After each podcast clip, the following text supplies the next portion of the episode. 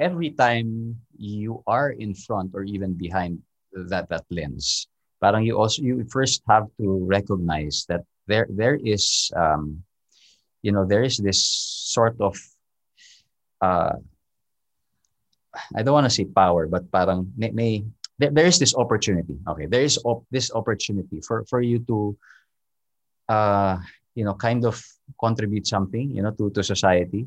So nasa sayo na lang 'yon kung paano mo gagamitin itong oportunidad na ito, 'di ba? Hi, I'm Howie Severino, and I've been telling stories on TV for more than 20 years, and now on audio. Welcome to my podcast. Ang uh, ating guest ay uh, sikat na artista, pero uh, bukod sa pagiging artista, siya ay isang civic leader, entrepreneur, at dakilang ama at asawa. Si Ding Dong Dantes. Ang magandang araw sa iyo, Ding Dong. Magandang uh, araw, Howie, at sa lahat ng mga nakikinig uh, sa inyong pa- sa inyong podcast. So sana kung nasan man kayo, kayo ligtas, kayo ay uh, malusog, di ba?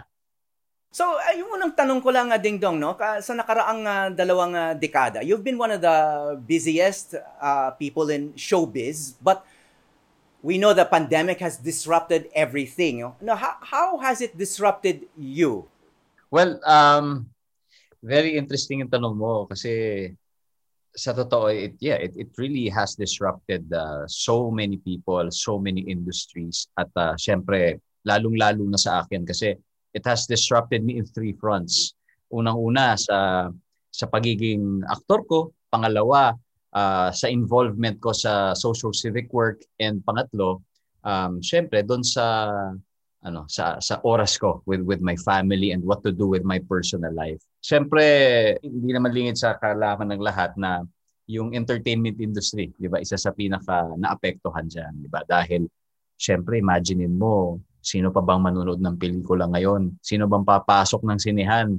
Kahit na sabihin mo naka-GCQ tayo, eh pinagbabawal pa rin yan. Hindi naman sa sinasabi nating sana, pero gusto talaga natin maging safe ang ating mga manonood. Pero syempre, kung mababawasan na yung opportunities for for us to showcase our movies and to showcase uh, yung, yung, yung our work no as actors, mababawasan din syempre yung trabaho, mababawasan yung productions and um, kung yari sa, t- sa TV na lang, bawal na yung ano more than 50% capacity, 'di ba, on set. So doon pa lang yung workforce mo will automatically be cut in half. So ang dami talagang ano, ang daming mga questions nung time na yon. Uh, how are we gonna move forward? Um, how are we gonna pivot? Um, how will we continue telling these stories, no? And paano na lang? Paano na lang? Yun talaga yung katanungan. Pangalawa, doon sa sa pagiging ano, sa pagiging ama at asawa, although sa family side ko naman, kasi 20 years ako parating nasa labas. 20 years akong halos araw-araw nagtatrabaho. Pero nung nangyari ito, all of a sudden, biglang nagkaroon ako ng, ng oras uh, na tahimik na hindi alam ko anong gagawin. So, it was disruptive in the sense that parang this is new territory for me na hindi ko alam na walang activity, walang walang nangyayari yung nga, nabanggit mo na nabawasan ng trabaho, pero hindi naman zero, no? So, how do you choose the projects you do? Is safety a part of it? Eh, ano bang, ano bang nagiging uh, factors para tanggapin mo yung isang proyekto sa panahong ito? Maswerte ako na yung show namin, isa sa unang bumalik, yung Amazing Earth. Dahil yung, yung nature naman nung, nung aming production ay, kumbaga, very, very safe no? in terms of, of how to execute it because parati kaming outdoor, tapos konti lang kami. So mabuti na lang ganon at uh, dahil doon, kami isa sa unang siguro pinayagan bumalik. Bukod of course sa sa news and public affairs, talagang kahit anong mangyari nandiyan 24/7. Definitely factor for consideration yung ano, yung yung safety. 'Di ba? Siyempre, meron ng mga, bata sa bahay. Ayaw mo naman na magbitbit ka ng kung anong virus sa labas at ipasok mo sa tahanan mo. Pero siyempre, when you talk about yung safety, um, there, there are two levels of how, of how you would want to question and approach it. Kung paano mo i-implement yun sa sarili mo at i-questionin mo rin kung paano in-implement ng uh, workspace mo yung safety na yon. And uh, up, to a, up to a certain point, you may not have control over the space of your workplace, pero ang may control ka yun sa sarili mo. So syempre dapat yun yung palalakasin mo kung kung saan ka may control.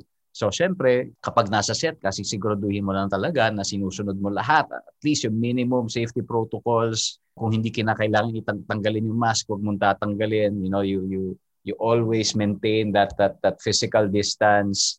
Pero, ito naman yung, ano doon, yung tricky part. Lalong-lalo na sa, sa trabaho namin. di ba Kasi, especially, ikaw, kayo, rin, uh, Howie, if, if whenever you're on cam, there will come to a point na kakailangan tanggalin mo yan, di ba? Lalo na kung nasa studio ka, hindi ka outdoor, yung ventilation ay nasa, you know, you're, you're indoor. Ganon din, ganon din sa amin.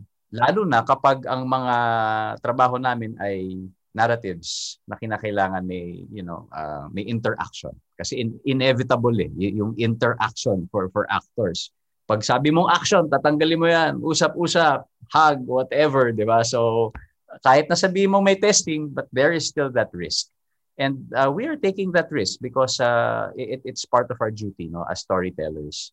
Pero syempre yun na nga eh, kahit papaano kailangan mong balansehin yan. That's why may mga safety procedures such as, you know, before entering, we gotta test everybody. And then before going home, sabihin ko sa'yo, Howie, meron nga kaming time nung tinapos namin yung Descendants of the Sun. Kahit na nung after ng shoot, hindi muna ako umuwi for mga 5-6 days. Para lang sigurado ako na wala akong nabitbit na kahit anong virus pa uwi. So, may mga ganun eh. So, yun sinasabi ko eh, on, on the personal level, you can really have your own restrictions and uh, yung sa, sarili mong sistema para mas masigura mas masiguro yung yung safety ng pamilya mo at ng sarili mo. Well, you know, we're all grappling with this uh, trade-off between safety and livelihood, no? Of course, we have a duty as storytellers, but uh, you know, we're also earning a living, no? And then nabanggit mo nga na uh, may team ka na kasama, pero maliit na team.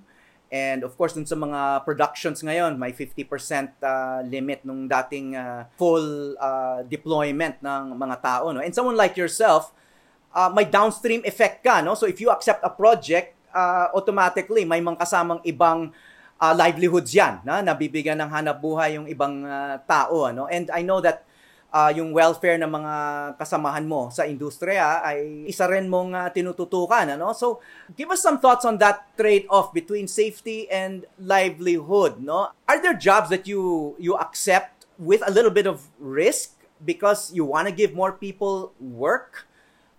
Tama ka dun eh. Kasi um, siguro masasabi ko dyan, you, you, you can only give what you have and what you're comfortable giving. Meaning, kung hanggang saan yung limit mo, ikaw lang makakasabi nun. Eh. Kasi syempre, hindi naman all the time. And depende rin sa threshold ng tao. Eh. Hindi naman all the time, eh, parating ilalagay mo yung sarili mo at risk. Because ako, naniniwala ako na um, e, everyone who goes out of their homes just to get uh, grocery, just to work for the family, is in a way a frontliner of their home.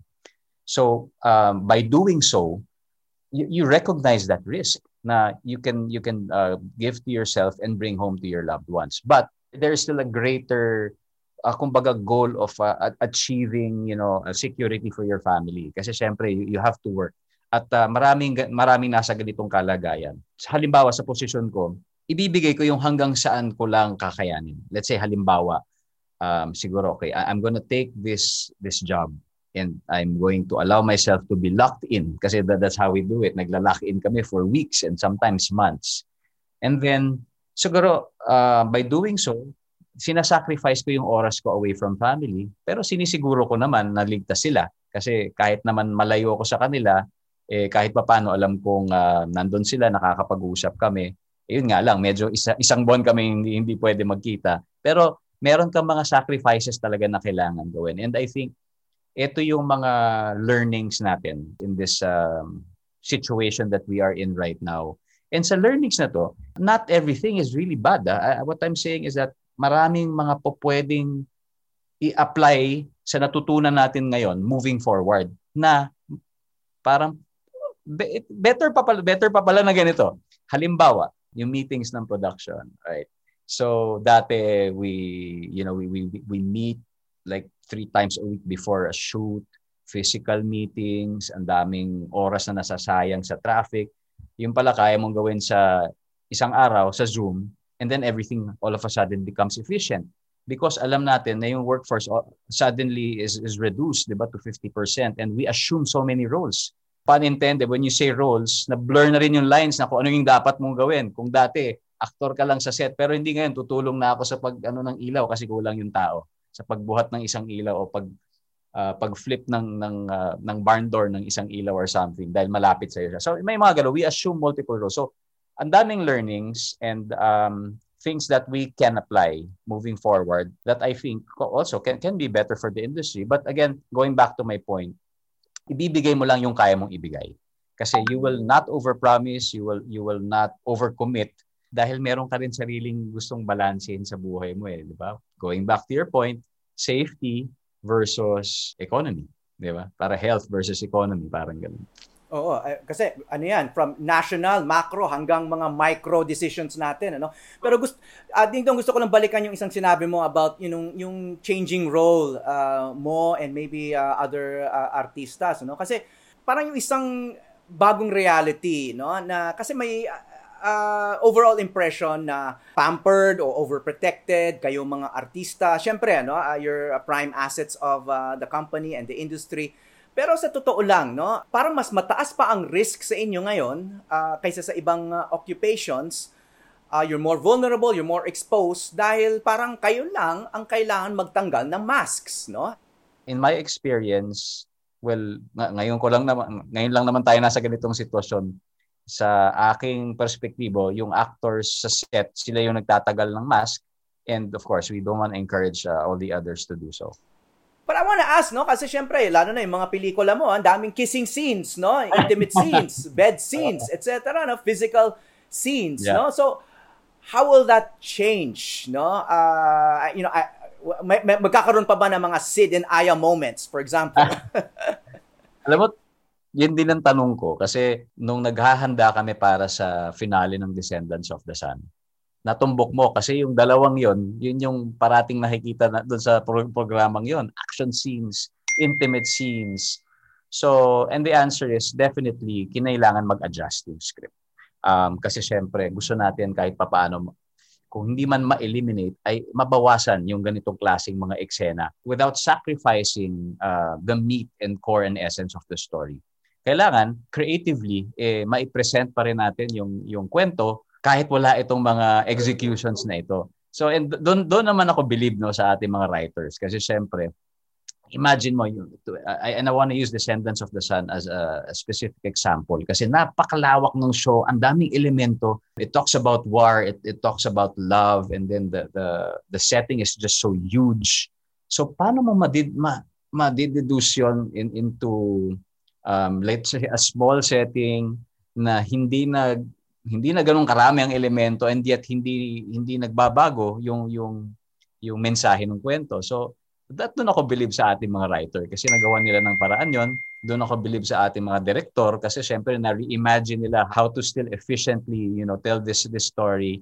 At lalo syempre of course, doon din ako believe sa commitment ng mga actors dahil uh, it's gonna require additional work because the, before if we if we were shooting let's say um, siguro 20 sequences a day. Ngayon baka dapat mag-double up because we have a we have a time talaga strict window. Kailangan matapos tayo ng ganito. So adjustment from from so many fronts. But at the same time, ang nakikita ko doon ay doon napapatunayan yung creativity talaga natin as as Filipino talents. Hey guys, this is Joseph Morong. Looking for news and the latest information? We've got you covered. Watch Jimmy News and Public Affairs Stand for Truth, the digital newscast where you can find the biggest stories of the day and analysis on the issues that matter to you. Hosted by me and powered by our young mobile journalists. Watch Stand for Truth. You can find it on Jimmy News and Public Affairs Facebook and YouTube channels. This is where we stand. We stand for truth. Are COVID 19 vaccines safe? Climate change. What's that? Because information's crucial. We're giving you all the facts that you need about issues affecting the Philippines and the world. Introducing Need to Know, a weekly explainer series from GMA News and Public Affairs. We answer questions and we provide context to give you a better perspective. Tailor made for the busy Filipino in these uncertain times. Watch Need to Know. Available on GMA News Facebook page and YouTube channel. Well, since uh, nabanggit mo na rin yung Descendants of the Sun, which is uh, adapted from uh, Korean uh, original, we started talking about uh, Korean shows. Now, I, I want to share, um, uh, sinabi ng sa akin ng isang uh, director, no? When I asked him about this, uh, na how is this going to change Filipino storytelling? Dahil risky na eh, itong uh, kissing scenes, physical scenes, uh, even fight scenes na nabanggit mo, no? Eh sabi niya talagang ano, uh, talagang magbabago because there are going to be a lot of artistas who don't want to take that risk, no? Unless magka-jowa na o mag-asawa na eh, yung magkahalikan on screen, no? Na and, and that might be difficult to achieve, no? Pero ang sabi niya, tinan mo yung mga Korean stories, hindi naman madalas makita yung mga kissing, mga a lot of physical uh, intimacy but they're very very popular no? It's a lot more subtle uh, yung kanilang uh, mga relationships no? Uh, of course it's a different culture pero sabi niya you know it's possible. We don't re- maybe we don't need all of these physical scenes these kissing scenes bed scenes to be popular to have good stories. You share that observation na we'll have to find a way na mabawasan talaga yung uh, ganong klaseng eksena. And will Filipino audiences accustomed to Philippine movies and shows na may mga ganong klaseng scenes still watch you. Yeah, tama yung observation mong yun. And in fact, um, that, that is really one of the challenges uh, for, for the industry. Um, pero, kasi parang nakasanayan ng nakasi natin bilang mga manonood, no? yung pagiging affectionate ng mga Pilipino ay nakikita natin sa ating mga kwento. 'Di ba sa mga programa natin sa hapon, sa programa natin sa gabi. We show love eh. We we really like to show our, our emotions, our feelings and very uh, touchy tayo. We we hug, etc. Ngayon na mayroong mga limitasyon. Syempre, uh, babalik pa rin tayo sa core kung bakit natin gusto sabihin yung kwento. And itong mga ito ay tools. Uh, itong mga ito ay kumbaga gestures on how to strengthen the storytelling. But we're not saying that these are the only elements needed to tell the story uh, correctly, mas palalakasin mo lang ngayon yung puso. And I think that that's what the Koreans are doing, di ba? Very, very clear yung intention nila of establishing na ito yung kwento, ito yung gusto nating puntahan para maging interesting para sa ating viewers. At kung magkaroon man ng mga elemento na ganito, eh add-on na lang siya. Hindi nauuna na ito yung gusto mo makita bago mo puntahan yung mensahe ng kwento. So, then now we go back to you know the, the reasons why we create these stories. It's because we want to uh, deliver messages. So I, I think magandang opportunity for us to now strengthen what message uh, we want to convey to our audience diba so kung yari kung gusto natin ang mensahe ay tungkol sa pagmamahal then creatively we really have to find ways on on how to deliver the message without destroying the interest para hindi siya maging boring di ba? Pero kailangan talaga ma-excite pa rin yung tao habang pinapanood nila yung yung kwentong yun. Okay, I, will ask you about uh, messages, no? And then uh, the purpose of messages. But ayoko munang iwanan tong uh, Korean, no? Kasi uh, ang daming nanonood na Pilipino diyan, eh, no? no? So, do you see do you see Korean shows as as competition or even a threat?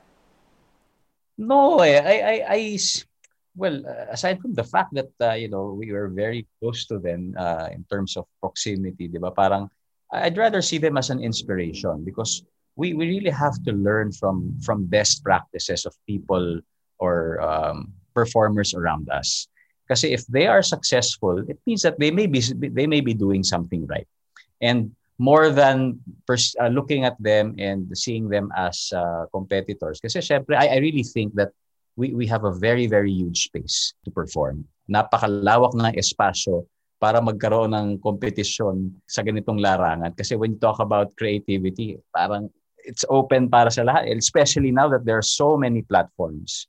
Uh, hindi lang free TV ang platform natin, di ba? We have streaming na dati wala naman. We have uh, like social platforms kung saan doon na mismo talaga naglalagay na ng content yung tao. Halimbawa, going back to the the Korean model, uh, siguro magandang tignan natin bakit bakit siya successful. Hindi naman sa dahil gusto natin gayahin frame by frame, pero ano ba yung practices? Ano ba yung culture? Ano ba yung processes? Bakit bakit nagiging very very successful ang outcome nila at yung kanilang output?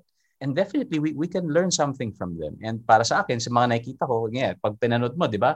Parating ang linis, ang pulido, uh, parang very very curated, 'di ba? Parang visually that that's how you see the the material of of, of the Koreans and malamang sinasadya talaga nila 'yon. And bakit? Because they probably have the resources to do so.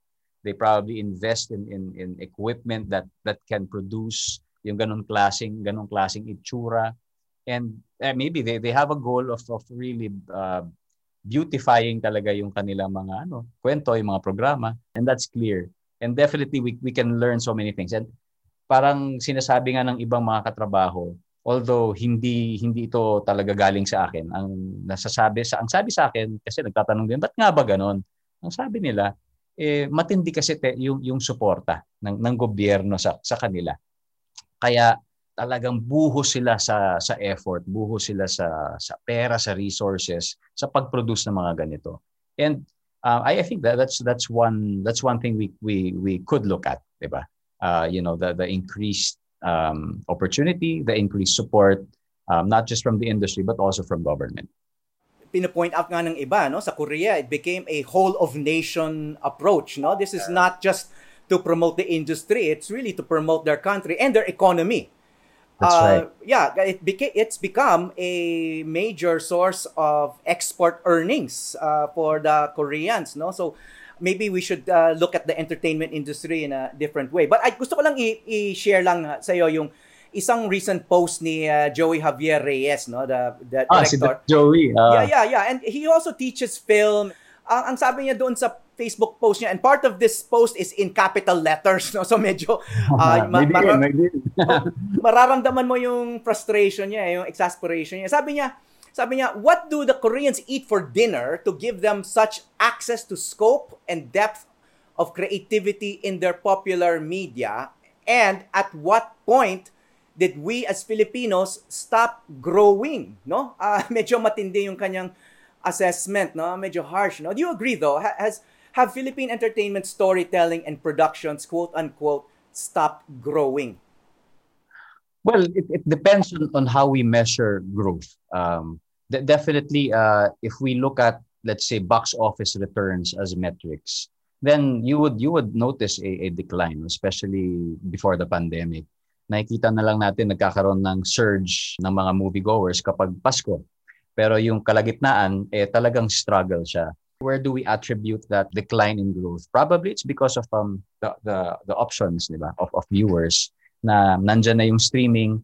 Uh, sasabihin siguro ng iba na aantayin ko na lang ito sa sa Netflix or sa sa, sa GMA kapag ipinalabas na uh, versus um, magbabayad ako siguro isang factor din yung kanilang safety sa paglalabas i don't know it, it may be a factor but I, I one producer told me that um, it's also sometimes yung fear of of going out that you know baka yung security nila ay at risk especially nung time nung mga kung mga nababalitaan natin sa TV, 'di ba, yung mga ganong bagay. So ang dami, ang daming factors and I think y- yung growth in terms of um, people wanting to produce and tell stories ay hindi nabawasan. Kasi napakarami nating mga kwento talaga na hindi lang gusto pero kailangang ilabas diyan because kung anumang kwentong ilabas natin it it reflects our current state and condition no as as citizens and uh, as people. Um, if you tell the story now about the pandemic then it it really reminds you if you're to watch it 10 years from now exactly how it is right now. Diba? So parang what we say and what we the stories we tell uh, are a, a reflection of our current reality So sa mga nakakausap ko, marami pa rin gustong gumawa ng mga ng mga kwento, mga mga palabas. Maraming gustong mag-produce. In fact, uh, mas nagiging madali sa kanila dahil may access na sila sa mga camera na acceptable for broadcast quality. Unlike before, nakakailanganin mo talaga ng talagang film camera, like an ARRI 35, 'di ba, to to to make one to make a film. Pero right now, just using a sophisticated DSLR, eh kaya mo na makipaglaba, makipagsabayan kahit papaano. So, naniniwala ako nanganganak at nanganganak siya into into different areas and small spaces which um, I think can also be good na decentralize yung pag-produce, na democratize yung paggawa. So maaring hindi pa natin nararamdaman yon, hindi pa natin nakikita dahil kumakalat siya, di ba? People are really creating content and stories individually. But later on, I, I'm seeing a convergence uh, at one point, uh, at some time. Kung kailan yun, hindi ko alam. As part of, of this this industry, um, tama yung sinabi mo, if, if it's a whole of nation approach and you know, we we monitor and we we map out these storytellers and then we just have this unified approach and just say that ito ang goal natin. Ang goal natin ay payamanin ng industriya. Kung lahat ng players ay sumasang-ayon, I'm sure meron silang taya dyan. I'm sure meron silang, may commitment sila. I'm sure sabihin nila, yes, kasama ako dyan because we all want the same thing. Uh, the question is when and the question is how. May mabanggit ka no, about messaging. The message is kailangan lumitaw no, sa, sa industriya ninyo. No? Uh, and napaka-importante yung messaging. No? So, itong entertainment stories in movies and shows, do you see these as simply reflecting uh, realities or uh, society or should these stories try to influence society so it becomes better? Uh, i think it should be both. Because um, every time you are in front or even behind that that lens parang you also you first have to recognize that there there is um, you know there is this sort of uh, I don't want to say power, but parang may, may there, is this opportunity. Okay, there is op- this opportunity for for you to, uh, you know, kind of contribute something, you know, to to society. So nasa sayo na lang 'yon kung paano mo gagamitin itong oportunidad na ito, 'di ba? Kung gusto mo bang manggulo ka lang, eh bahala nasa sayo na 'yon, pero kung gusto mo bang mag-inspire, you can do it. And it, you have this very very strong platform uh, which is media para para gamitin mo ito na siguro and not just to educate. Kasi siyempre ako dami kong mga pelikulang napapanood. Uh, lalong-lalo na documentaries uh, especially yours di ba? These are mainly used for for education. These are mainly used for inspiration di ba? And uh, para sa akin yun yung mga hindi dapat mawala. So maganda sana kung yun din yung pakay di ba kapag gagawa ka ng pelikula. Kasi while you reflect um, the current reality there are lessons and learnings about the current reality and doon lalabas yung interpretasyon mo bilang director. Yung interpretasyon mo bilang actor. How would you interpret this? And kung ano man ilabas mo doon at mabasa yun ng audience, sasabihin nila, ah, hindi ko nakita yun ah. So ganun pala yung kanyang pananaw tungkol sa ganitong klaseng sitwasyon. And then maybe it may spark something in them para isipin nila na maybe he's right, but maybe he's wrong. So but at least, you know, you you started that um, that interest na para para siguro isipin nila na oh, ito yung sitwasyon, uh, ito yung kailangan natin gawin dito. Halimbawa na lang, maging very, very specific. Nyari, we talk about love stories. Tungkol sa halimbawa, dalawang tao na hindi yung long distance relationship lalo na sa panahon ng pandemic 'di ba so kumbaga paano nila paano nila ginagampanan yung kanilang mga ano roles and duties as you know as uh, partners lalo na ngayon um, hindi sila pwedeng magkita kasi siguro mag, mag, magkalayo so yung interpretasyon ng director dyan may just siguro somehow give a very bright idea sa mga manonood na, oh nga, pwede pala yun, di ba? Parang kahit na long distance relationship, eh, pwede palang uh, mag-date kahit nagzo-zoom. Eh, yung mga ganun, kahit ganun mga kasimpleng bagay. Well, uh, of course, there are, there have been films, uh, recent ones, uh, including uh, some of yours, no, that kind of reinforce positive values sa, sa, sa society. But I'm sure you've also heard na yung criticism ng uh, mga formula of uh, yung storytelling formulas of halimbawa yung mga third party, cheating, uh, etc. na madalas din na uh, mapanood no na and people you know critics are saying na parang bakit yun yun paulit-ulit yun ang uh, pinapakita sa mga kabataan as if parang no, normal na uh, masyado no sa mga mag-asawa o magka-jowa na may na may third party, no? So, that's why I bring it up, no? I mean, uh, yung mga ganong klaseng kwento, of course, to a certain extent, it reflects reality, but are they also doing harm socially? Well, um, marami akong paligulang ganyan. I, I, I guess it, it may be seen as uh, harmful. Depende kung paano siya gamitin. So, halimbawa, kapag tatanggap ako ng isang script, babalik ako sa basic values and principles ko na ano ba ang mensaheng ibinibigay nito? Ano ba ang core message nitong kwentong nito? Uh, at yun yung parating inaangklahan ko.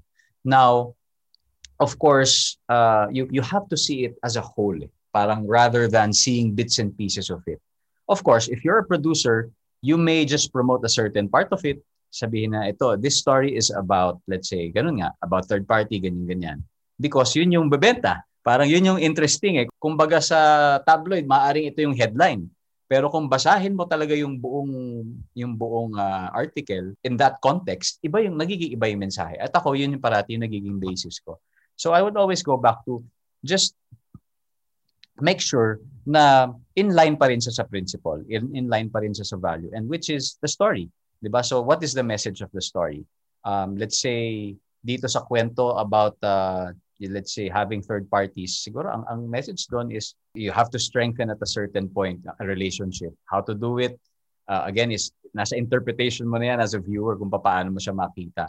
Pero na, na, nakikita ko rin naman no uh, Howie na may may balance rin naman may balance rin naman uh, while commercially these these stories are are very uh, available and uh, kumbaga dahil sikat nandiyan napapanood nakikita mo kahit saan eh may mayroon din at maraming mga kwento na hindi ganon. And then maybe I can talk about, you know, the, the independent filmmakers who are just really talking about, you know, social issues uh, on the side. And they are equally as relevant. Uh, in fact, more, more relevant.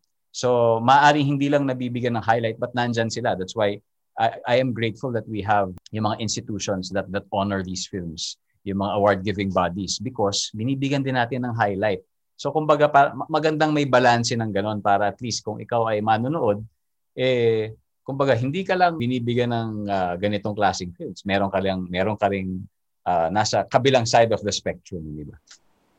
Let's talk specifics, no? Uh, rather than your body of work as a whole. I, I want to mention one particular film that I enjoyed, no? Yung Sid and Aya. Oh. Na, well, in a way, love story, pero sabi dun sa pamagat pa lang, not a love story, no? Sid, Sid and Aya, not a love story, although they, they eventually, I guess, fell in love, pero yung hindi pa conclusive yung ending. But basically, what did you want that movie to say? Uh, ang daming interpretation. Uh, of course, I have my own take as a viewer, pero ikaw, I mean, just just to acquaint the the listener real quick lang. Baka hindi pa nila napanood no? You're you're a very wealthy and powerful stockbroker and then you hired this cafe worker coffee shop worker to spend time with you dahil you're going through some mental issues may insomnia ka etc so parang there's this power relationship that of course nag-evolve into more than that no? Pero uh, I saw it as kind of a social commentary as well. Ano bang uh, take mo when you first saw that script? So, yung director na na yon no ng, ng Sinded Aya si Direk Irene eh yun talaga yung pake niya kasi meron talaga siyang gustong sabihin. So sabi nga niya and she she's also one of my teachers pagdating sa directing at script writing sabi niya. Magsisimula ka sa anong mensahe gusto mong sabihin.